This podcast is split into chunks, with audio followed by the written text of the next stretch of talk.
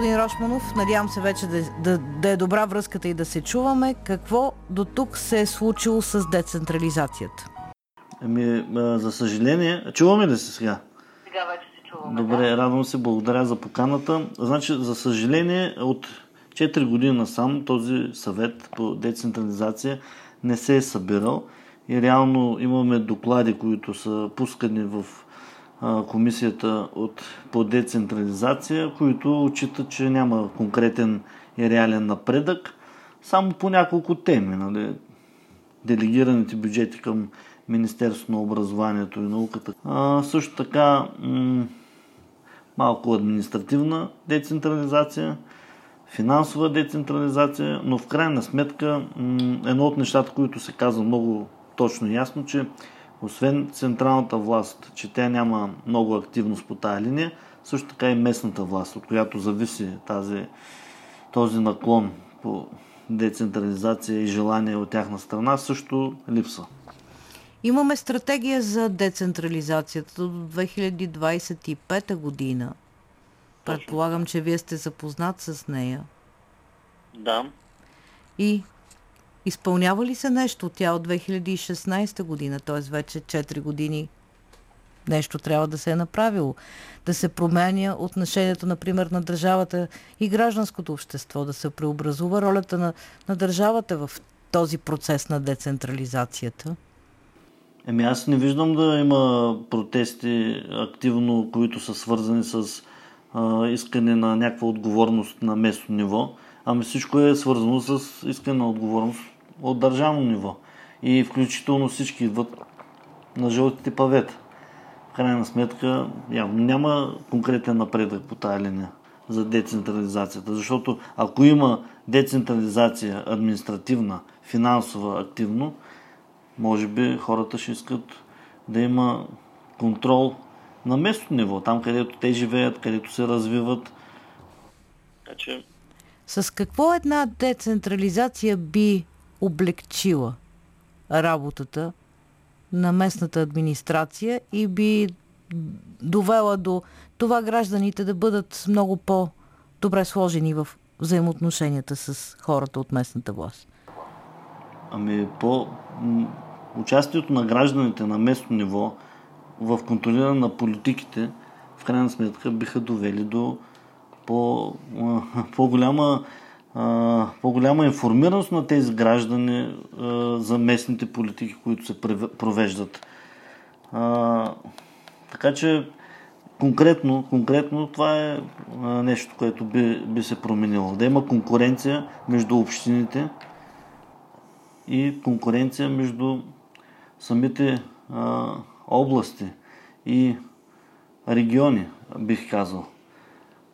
Защо не е Министерство на туризма? Примерно.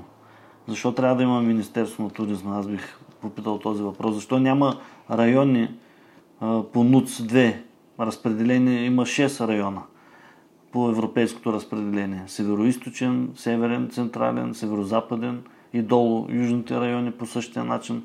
Защо няма районни, примерно дирекции или администрации с туризъм, които да правят активни политики, туристически, за привличане на туристи, за район, райониране на туризма, примерно в Северо-Запада, какво, ли, какво би попречило да се развие активно кулинарния, винния туризъм, селския туризъм. Там е неопетнено. Така че, крайна сметка, би засилил конкуренцията между райони, общини и би засилило и граждански контрол. И тогава би станал излишен една такава структура като Министерство на туризма, казвате вие? Ми, например, да, конкретно. Трябва да има министерства, които са конкретно свързани с националните политики, националните интереси на Република България, в зависимост от националната сигурност. Това са няколко ключови министерства, като финансовото, економическото, естествено, енергетиката, така, образованието, също. Тъй като заговорихте за туризма, не споменах, че вие сте родом от Бургас и наскоро да. бяхте в този район. Как е туристическия поток след пандемията? Направи ли ви впечатление? Ами, в крайна сметка, всяка година имаме туристи в, по морето, но те просто не може избирателно да се показва район Слънчев бряг, например, че там няма туристи, че там е скъпо и така нататък, пък да се пропуска избирателно, примерно Созопол или долу край или такива курорти, които са по-южни, където те са си пълни, си има много така туристически поток, в крайна сметка. Неодавна в платформата на гражданското общество вие пуснахте една анкета до всички млади и не само млади българи за тази децентрализация и до каква степен хората познават възможностите, доколко са запознати с тази стратегия, за която и аз споменах. Имате ли вече някакви обобщени данни? Ми тя анкетата се е още открита за гласуване, така че всеки, който пожелая, може да даде своя глас. Но в крайна сметка, ако погледнем разпределит, разпределително нещата, примерно около 90% от хората, които са дали своя глас, са го дали да. Те имат интерес към това да има дискусия, диалог по посока а, децентрализацията. Естествено, за тях е а, интересна тази тема да, да бъде реализирана до край, така да го кажем. Как виждате вие тези дискусии? Кой трябва да стане инициатор за тяхното организиране? Ами местните общини. При всички положения местните общини и а, местните неправителствени организации, които във формата на един граждански диалог а, и взаимодействие между бизнес, неправителствени организации и администрация да могат да поведат тази дискусия активно. Има ли интереси вече от някои от българските общини, защото това всъщност, казвате вие, трябва да излезе като тяхна инициатива? А зна, знаете ли, че аз така се порових в интернет и в социалните мрежи, видях, че най-голям интерес по тази посока към децентрализация имат районните кметства в столична община, които са горе-долу над 20 броя. Нали, сега с точност не мога да кажа районите в столична община, но там примерно казват, даже районни кметове, че 10% от бюджета да се връща при тях, те биха били спокойни да менажират нали, процеси, които са свързани с желанието на гражданите. Например, по-добра инфраструктура, по-добро озеленяване, парк и, и така и така нататък в тази посока.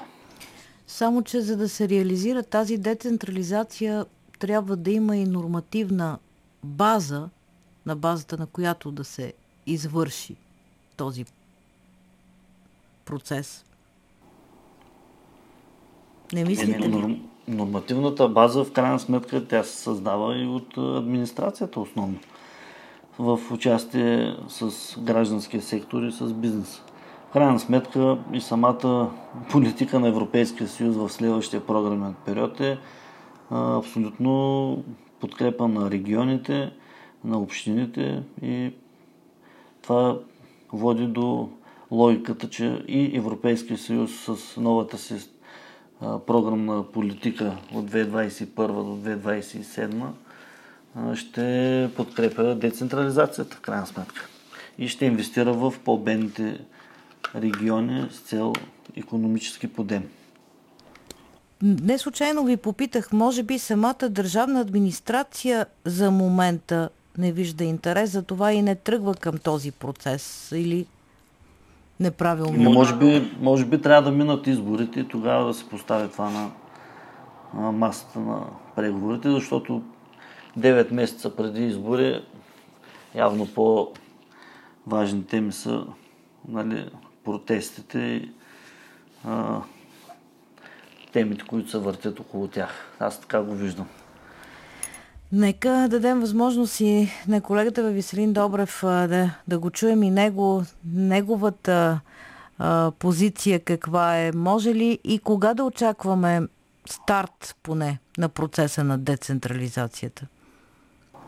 Здравейте, добра, добра вечер и от, и от мен. Радвам се да, да се включа.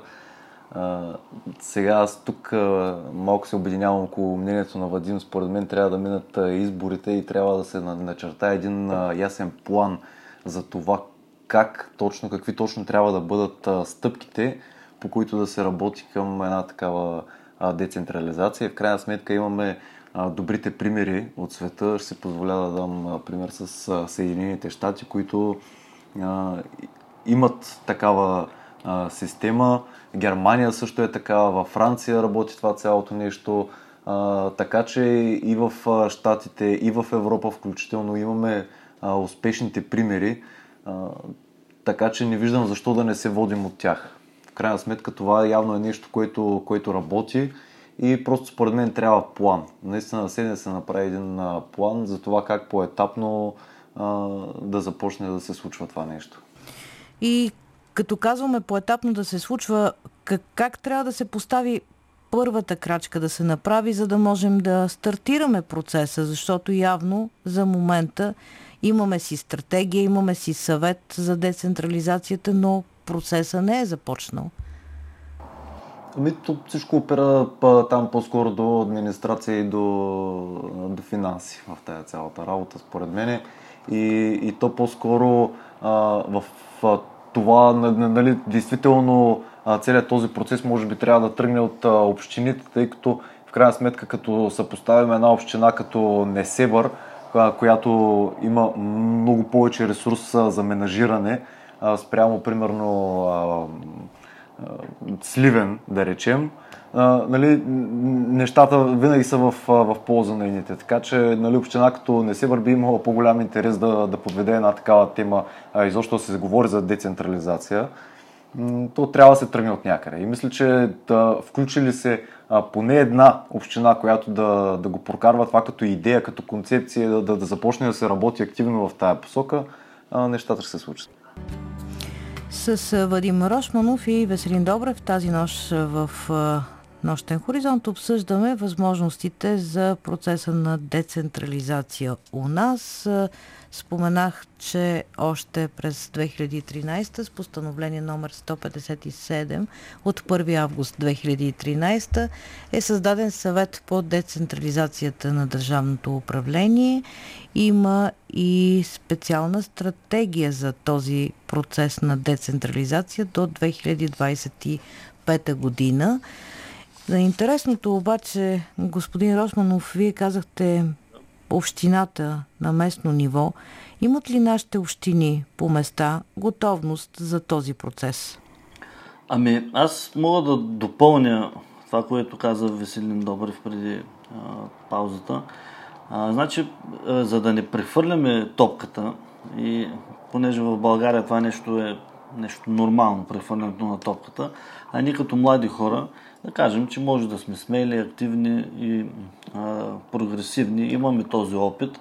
А, можем да го кажем така, че а, след изборите, например, платформата на гражданското общество като обединение, така като неформално обединение, неформална група, може в а, партньорство с Сдружението на общините, което е доста активно и а, Министерски съвет, който ще бъде съчетан след тези избори, да седнем и да задвижим тази процедура, която така или иначе е стартирала, но от 4 години не се е събирала. Просто и гражданския сектор да покаже активност, естествено в диалог с други неправителствени организации, неформални групи и естествено бизнес. Да седнем и да видим кой каква готовност има, защото то в крайна сметка трябва да се и провери, да се чекне тази информация, кой каква готовност има и кой с каква сила и агресия влиза по тази линия. Защото да, в доклада пише, че реално тези общини нямат готовност. Това е последният доклад, който е изкаран. А, щом нямат готовност, каква е причината на не? А, може би това, което се спомена наистина, че по-богатите общини ще имат по-голям интерес за децентрализация. Само, че да не забравяме, че пък по-бедните общини, които имат а, такива млади, адекватни, надъхани кметове, а, те могат да влизат в конкуренция, да привличат средства, инвестиции, европейски, международни. А, нали, национални, да развиват свои кадри на местно ниво, да развиват дигитализацията на местно ниво, като част от модернизацията на процеса, да развиват кадри чрез образователната система, регионалните управления по образованието. Така че, може би, това е следващата стъпка, която да бъде нещо конкретно. Странно, при наличие на съвет за децентрализация, до този момент ние не сме направили кой знае колко в този процес. В резултат, може би, на множество проблеми, спънки, както казахте вие, разнообразни са общините. Всяка община си знае най-добре финансовите възможности и възможностите за възстановяване и необходимост, при необходимост децентрализиране на тази власт, може би оттам да, да тръгнат нещата и при тези разговори, които вие предлагате, трябва да се започне оттам, вероятно, защото има различни сдружения на общините, има и Централно сдружение на общините, но има черноморски общини, които са се сдружили. Има други райони, в които също има такива сдружения на общините. Има и национално сдружение на общините. Има и национално, да. да. Така че разговорите ще бъдат на много посок. Аз даже, аз даже бих а, предложил нещо, което ми се върти на мен в главата от известно време. То естествено е породено от някаква информация по, събрана по социални мрежи, по медии, от приятели.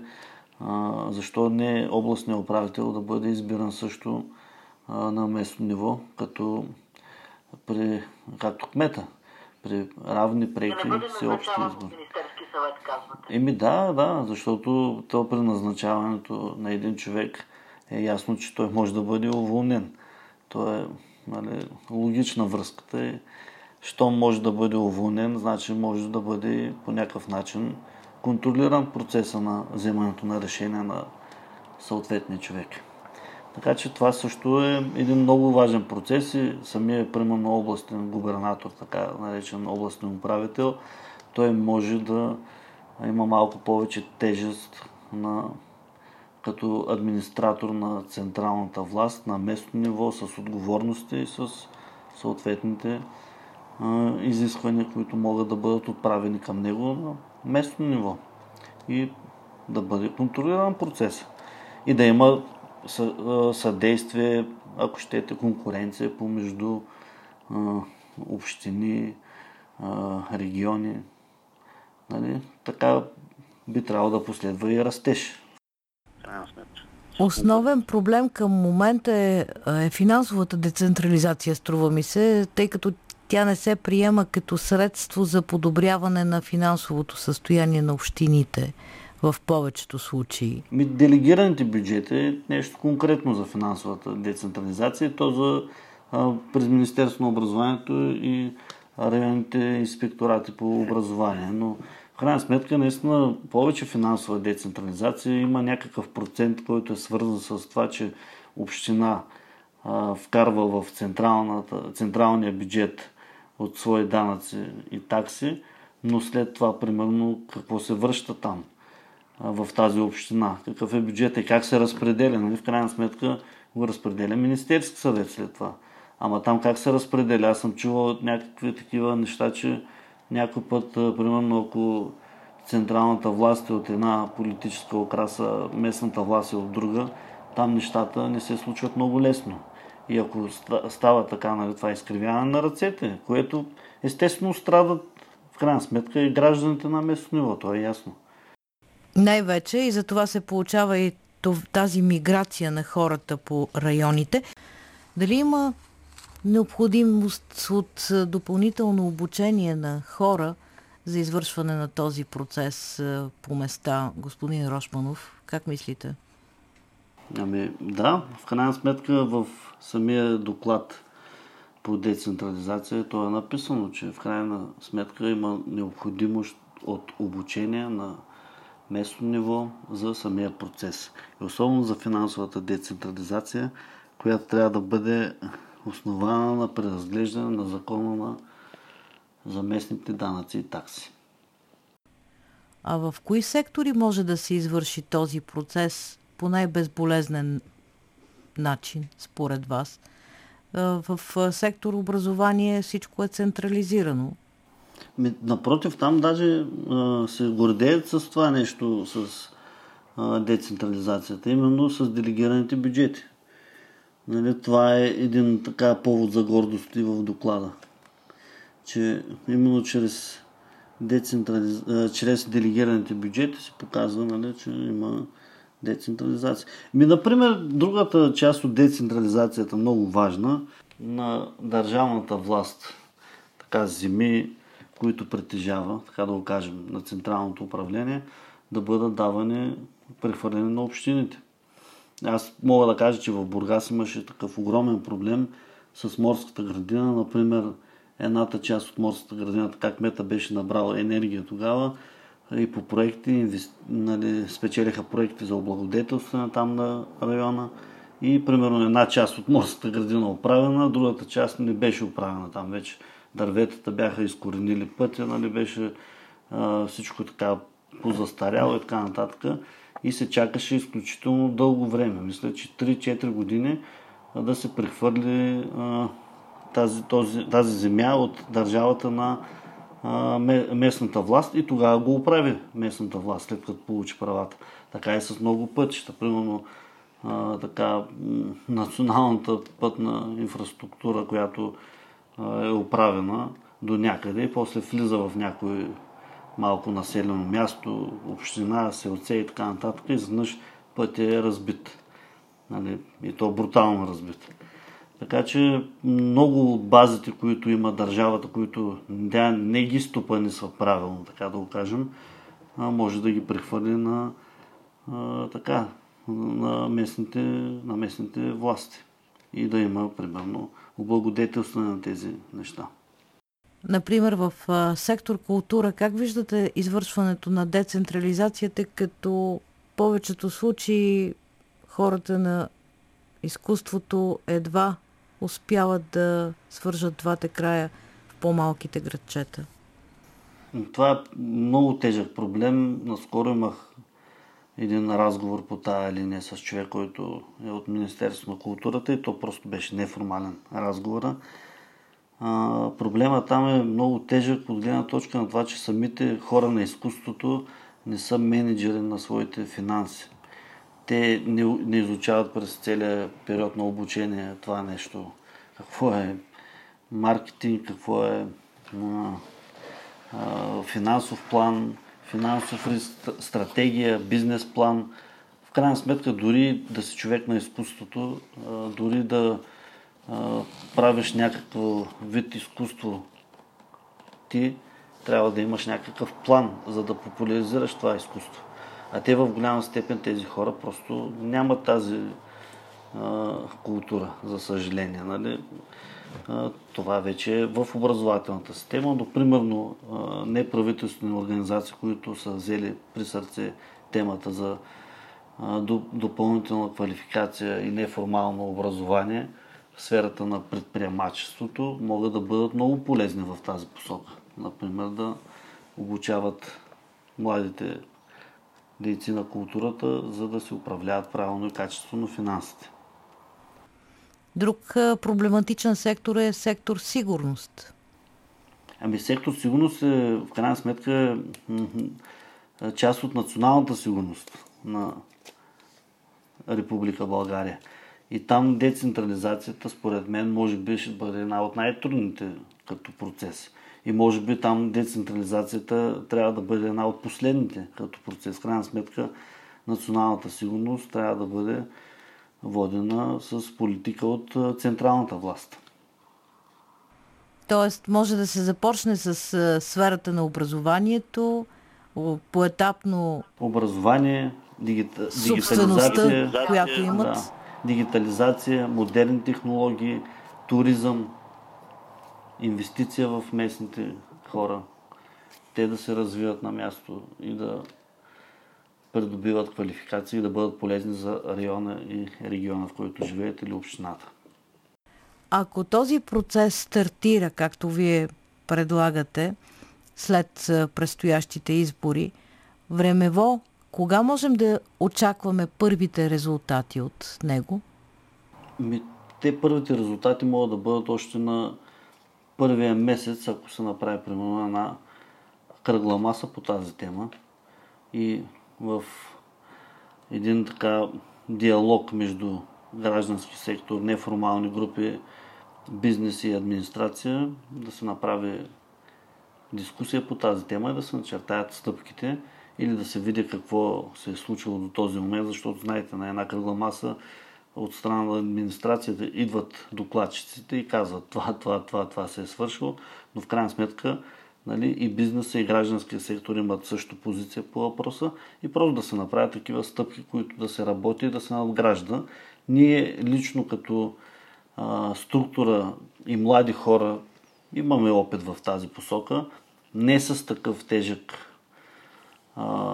инструмент, като децентрализацията. Да, смеем да твърдим с по-леки инструменти, свързани с неформално образование и нали, предприемаческо, гражданско образование, но в крайна сметка ние сме млади хора, активни, имаме идея и ние за качествена и положителна промяна. Нали? Това е модерната дума, която се използва сега и можем да поемем вече като зрели хора и по-големи ангажименти, така да го кажем. Сега, включвайки към разговора ни и Веселин Добрев, към него да го попитам този процес на децентрализация на отделните сектори, до каква степен ще увеличи администрациите по места и ще доведе до съкръщаване на този тип административна дейност на централно ниво? Знаете ли, това и в самия доклад малко или много през 2014 година, излизайки с тези 55 страници. Те са доста интересни, съветвам, който има така времето и интереса да ги прочете. Там нали, хората едно от нещата, които казват всъщност, че най-важното, за да се случат тези неща е компетентността в съответните администрации. Така че чисто, що се отнася до численост, нещата не опират до това дали трябва да се назначават още допълнително хора или да се съкръщават такива, по-скоро да се повиши тяхната компетентност. И всъщност едно от нещата, които сочат за възможно най- най-ключови в цялата тази работа е да бъде оптимизирана функционалната компетентност на областния управител за цялостна координация на секторните политики. До каква степен обаче от областния управител по места ще зависи целият процес? Ами няма как да не зависи. Значи той на практика, на, на практика се превръща в а, а, местния министър-председател. Аз, аз поне така се го, се го обяснявам. И т.е. ако а, нали, в някакъв определен момент хората имат някакъв проблем, по-логично е а, те да протестират а, срещу него и да търсят отговорност от а, него пряко, отколкото всичко се случва на жълтите павета. За вас а, реалистично ли е това да се започне след предстоящите избори, когато и да са те, и да се видят неговите резултати след първия месец, както ни каза господин Рошманов, още в някои от сферите, не всички, разбира се. Абсолютно реалистично е, тъй като поне в началото, действително след поемане на нов мандат на дареното правителство, което и да е то, може да се състоя една такава кръгла маса, да се набележат няколко опорни точки и, и в крайна сметка, да, а, разглеждайки чисто времевия период, е интересно нали, да се каже, че един план, когато се разработва, средната продължителност на разработване на този план е около 5 години. Така че ако вземем 2020 за, за опорна точка, със сигурност времето до 2025 за някой може да изглежда малко, за други много, но тук е момента да кажем, нали, че и а, това пък на практика е с а, една година по-малко като численост, отколкото а, чисто този съвет по децентрализация се е събирал. Тоест те от 6 години не са се събирали, а ние в рамките на 5 години прогнозираме, че а, може конкретните стъпки от а, предварително чертания план на тази кръгла маса да започнат да дават резултати да работят. А до каква степен ще се увеличи гражданския контрол върху всички сектори и процеси? Безспорно, безспорно гражданите трябва да имат по-активна намеса, както виждаме и от събитията в момента в държавата хората искат мнението им да бъде чуто, искат да участват в всички процеси, така че ето това е една прекрасна възможност реално не просто тяхното мнение да бъде чуто, но всеки да носи отговорността и да застава зад думите с конкретни идеи и, и решения. Казахте процесите, които текат в момента в България. Какво е вашето лично отношение, господин Добрев, към тези протести, сред които виждаме твърде много млади хора? Вижте, това всеки е добре да има, да има свободно мнение. Хубаво е. Аз като, като човек, като личност съм човек, който уважава плана. Така че, когато се случва едно нещо в моя живот, понеже питате за мен конкретно, нали, мога да ви кажа, че винаги гледам да има някакъв ясно начертан план с ясни стъпки, по които трябва да се работи. Така че хубаво е, те неща се случват в крайна сметка, нали, всеки се бори за, за нещо по-добро. Въпросът е да, да се види какви са конкретните стъпки и какви са конкретните наблели проблеми, за да се стигне до нещо по-добро. Не говорим за откъде ще дойдат парите за финансирането на този процес на децентрализация. Аз струва ми се, съм чела, че има и оперативни програми Европейския съюз, които са свързани с този процес или... Ами, то в крайна сметка малко или много вече трябва а, така по-активно да започнем да гледаме и а, нещата и примерите и моделите, които се случват в а, Европа, тъй като тук, примерно, мога да си позволя да отворя една, а, една скоба. А, съвсем а, прясно преди няколко дни пред очите ми попадна за един индекс доста интересен, а, наречен от Европа DESI това за уважаемите слушатели да кажем е индекс на това доколко дигитализацията е навлязла в обществото, администрацията, бизнеса и прочие. И се оказва, че по този въпросния индекс България е била на едно от предпоследните места. В сравнение с последните години нещата не отиват на добре. Ние вече официално сме на последно място. Колкото и странно да звучи, оказва се, че държавата има конкретен план, наречен България 2030 който цели да повиши а, дигитализацията като цяло в а, обществото. Но а, тук пък мисля, че се включват и доста такива а, други интересни проекти. Позволявам се така а, от, открито да ви споделя за а, проекта, който и в момента разработваме. Академия Дигитален предприемач се казва той. А, чисто кореспондиращ с а, цялата стратегия на Европа за дигитализация. И предвид една такава пандемия, както се случва в момента като COVID-19, мисля, че все повече трябва да, да гледаме в бъдещето и в технологиите и да се да развиваме напред. Но това е само като пожелание, защото като погледнем резултатите от последните години, специално по процеса за децентрализацията, те не са толкова обнадеждаващи, струва ми се.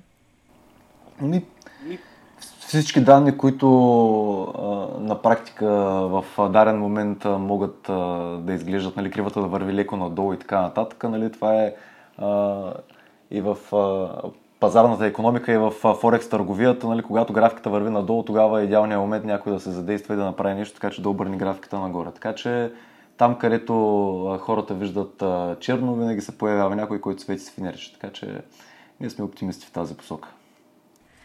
Нека кажем на финала на този разговор, господин Добрев, ако стартира процесът така както го виждате вие в онези сектори, които може да се започне и където има вече наченки на този процес, можем да очакваме резултати много скоро от процеса на децентрализацията, а това от своя страна ще засили гражданския контрол, т.е. самите граждани ще могат да видят резултата от това, което са си поставили като задача и цел на своите управници. Нали така?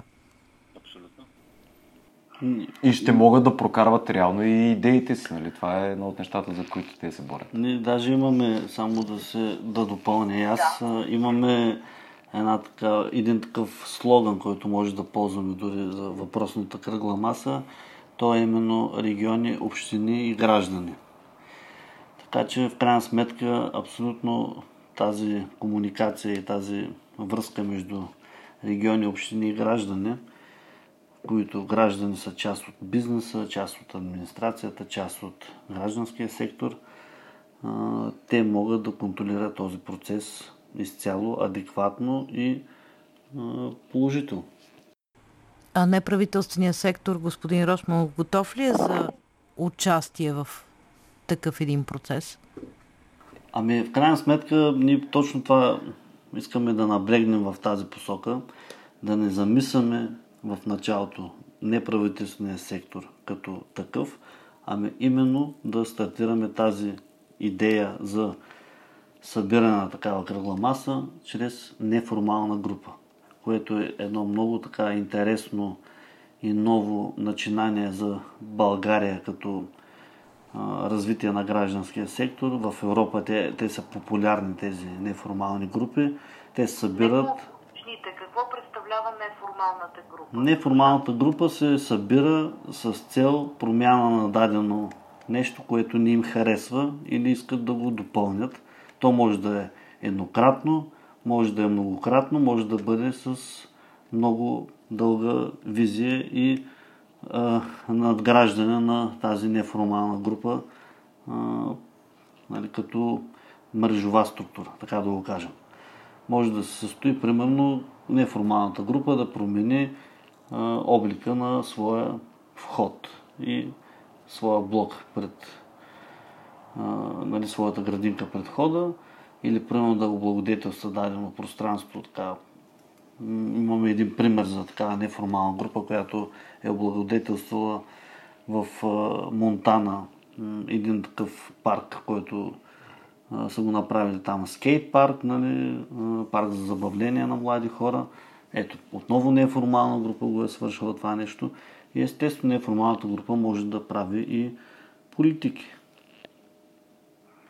Е, това е началото само на този разговор. Поставяме сега с е, е, Вадим Рошманов и Веселин Добрев за процесите на децентрализацията у нас. Надяваме се техните предложения да бъдат чути и като се комбинират с опита, който имат много хора у нас в процеса на този, тази децентрализация. Например, а, сега ще съобща на нашите слушатели, че инженер Сонио Ботев, председател на Комисията по местно самоуправление, регионална политика и благоустройство в 38-то Народно събрание, също предлага да участва в а, една такава група, е неформална, както каза господин Рошманов, или въобще е в една структура, която може да спомогне из, извършването на процеса на децентрализация у нас, нещо, което те първа предстои. Надяваме се